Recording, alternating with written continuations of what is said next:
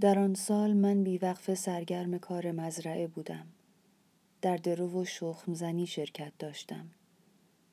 توانستم شاهد فرارسیدن پاییز باشم. فصلی بی اندازه ملایم اما بارانی بود. در اواخر سپتامبر تندبادی مهیب که دوازده ساعت تمام از وزیدن باز نایستاد درختان را از یک سو خشکاند. کوتاه زمانی بعد برگ هایی که از گزند باد در امان مانده بودند رنگی زرفام به خود گرفتند. من آنچنان به دور از مردمان میزیستم که نقل این حادثه به اندازه هر حادثه دیگر در نظرم با اهمیت جلوه کرد.